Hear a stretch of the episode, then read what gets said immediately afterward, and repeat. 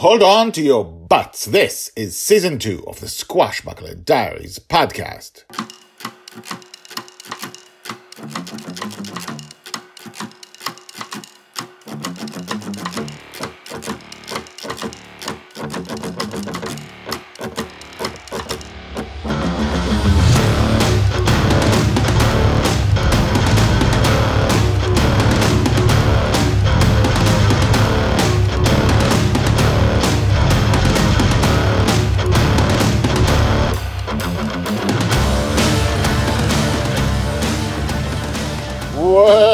Welcome back. My name is Guy Hasson, and you are listening to the Squashbuckler Diaries podcast, the daily podcast about Joy Shelley, the girl who lives in dreams, the girl who is lost in dreams. This is all part of the Lost in Dreams universe with the Lost in Dreams books and the Squashbuckler Diaries podcast.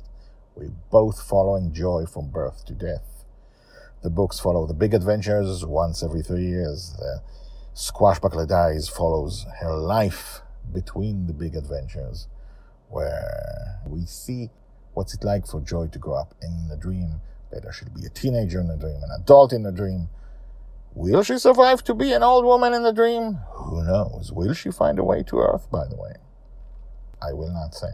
Anyway, that's not where we are now. Season two is covers her from ages six to nine and a half, and we have done 350 episodes. We've covered all the ages. We've gone almost to the end of the podcast as far as time and age goes, but we are now back to the beginning to see how they met Yumio, and other stuff happens in the middle. So, let's see what happened next.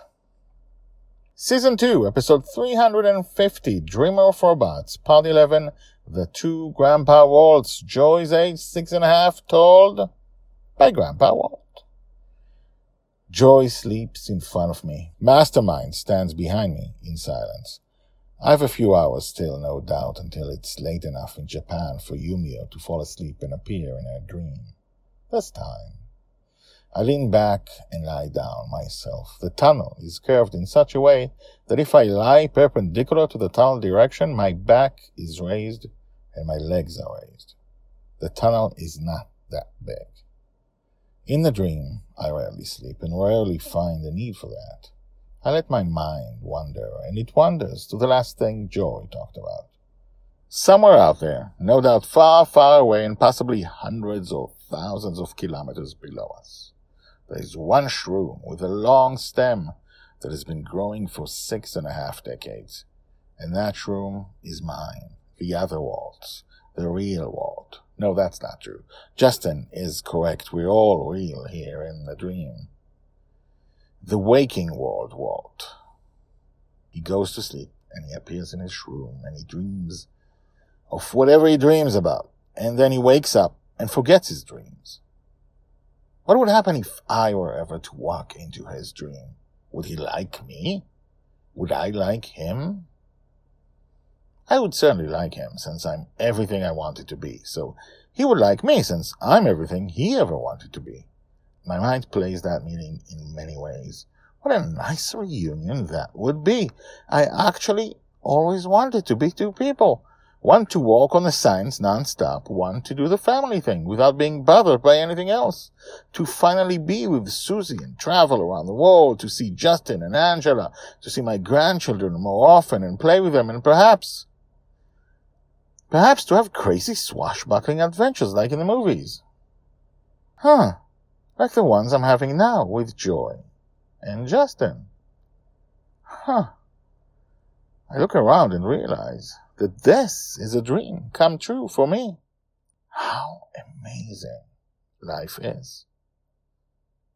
To be continued, told by Grandpa Walt Hashtags joy, mastermind, Grandpa Walt, Yumio's dream, empty dream, Grandpa Walt's dream, the real Grandpa Walt. I would like to say something deep. Can I say something deep? I will say something deep. Think about how deep this goes. Walt likes swashbuckling. He used to watch when Justin was young, as you will see in the book. He used to sit with Justin and watch swashbuckling movies which is why Justin likes swashbuckling movies, which is why when Justin was older, he dreamed about swashbuckling adventures. There are more reasons, they're in the book. Uh, and when he has a daughter, they had swashbuckling adventures for four years nonstop. No, for six years nonstop. Uh, we just saw it for four years. For six years. And that's how she got raised to be a swashbuckling pirate.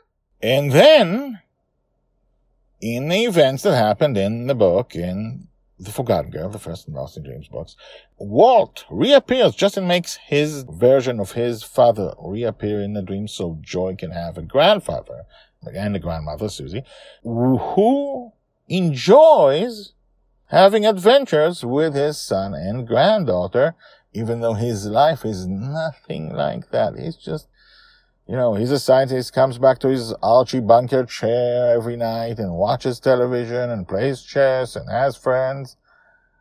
And yet he follows joy for each and every adventure as much as he can. And this all comes from him. This originated with him. Maybe it originated before him. But that's how deep that goes. And that's just something we did in an episode. Episode 350 of season two of the Squashbuckler Diaries podcast, and we hardly ever talked about it. We talk about it a little in the book.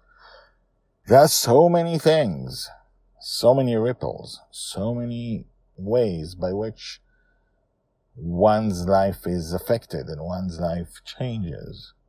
And we are following an entire life of one person, Joy, from birth to death. And in the meantime, you also see the people who caused those ripples. Her father, her grandfather, her grandmother, uh, other friends, and so on and so on.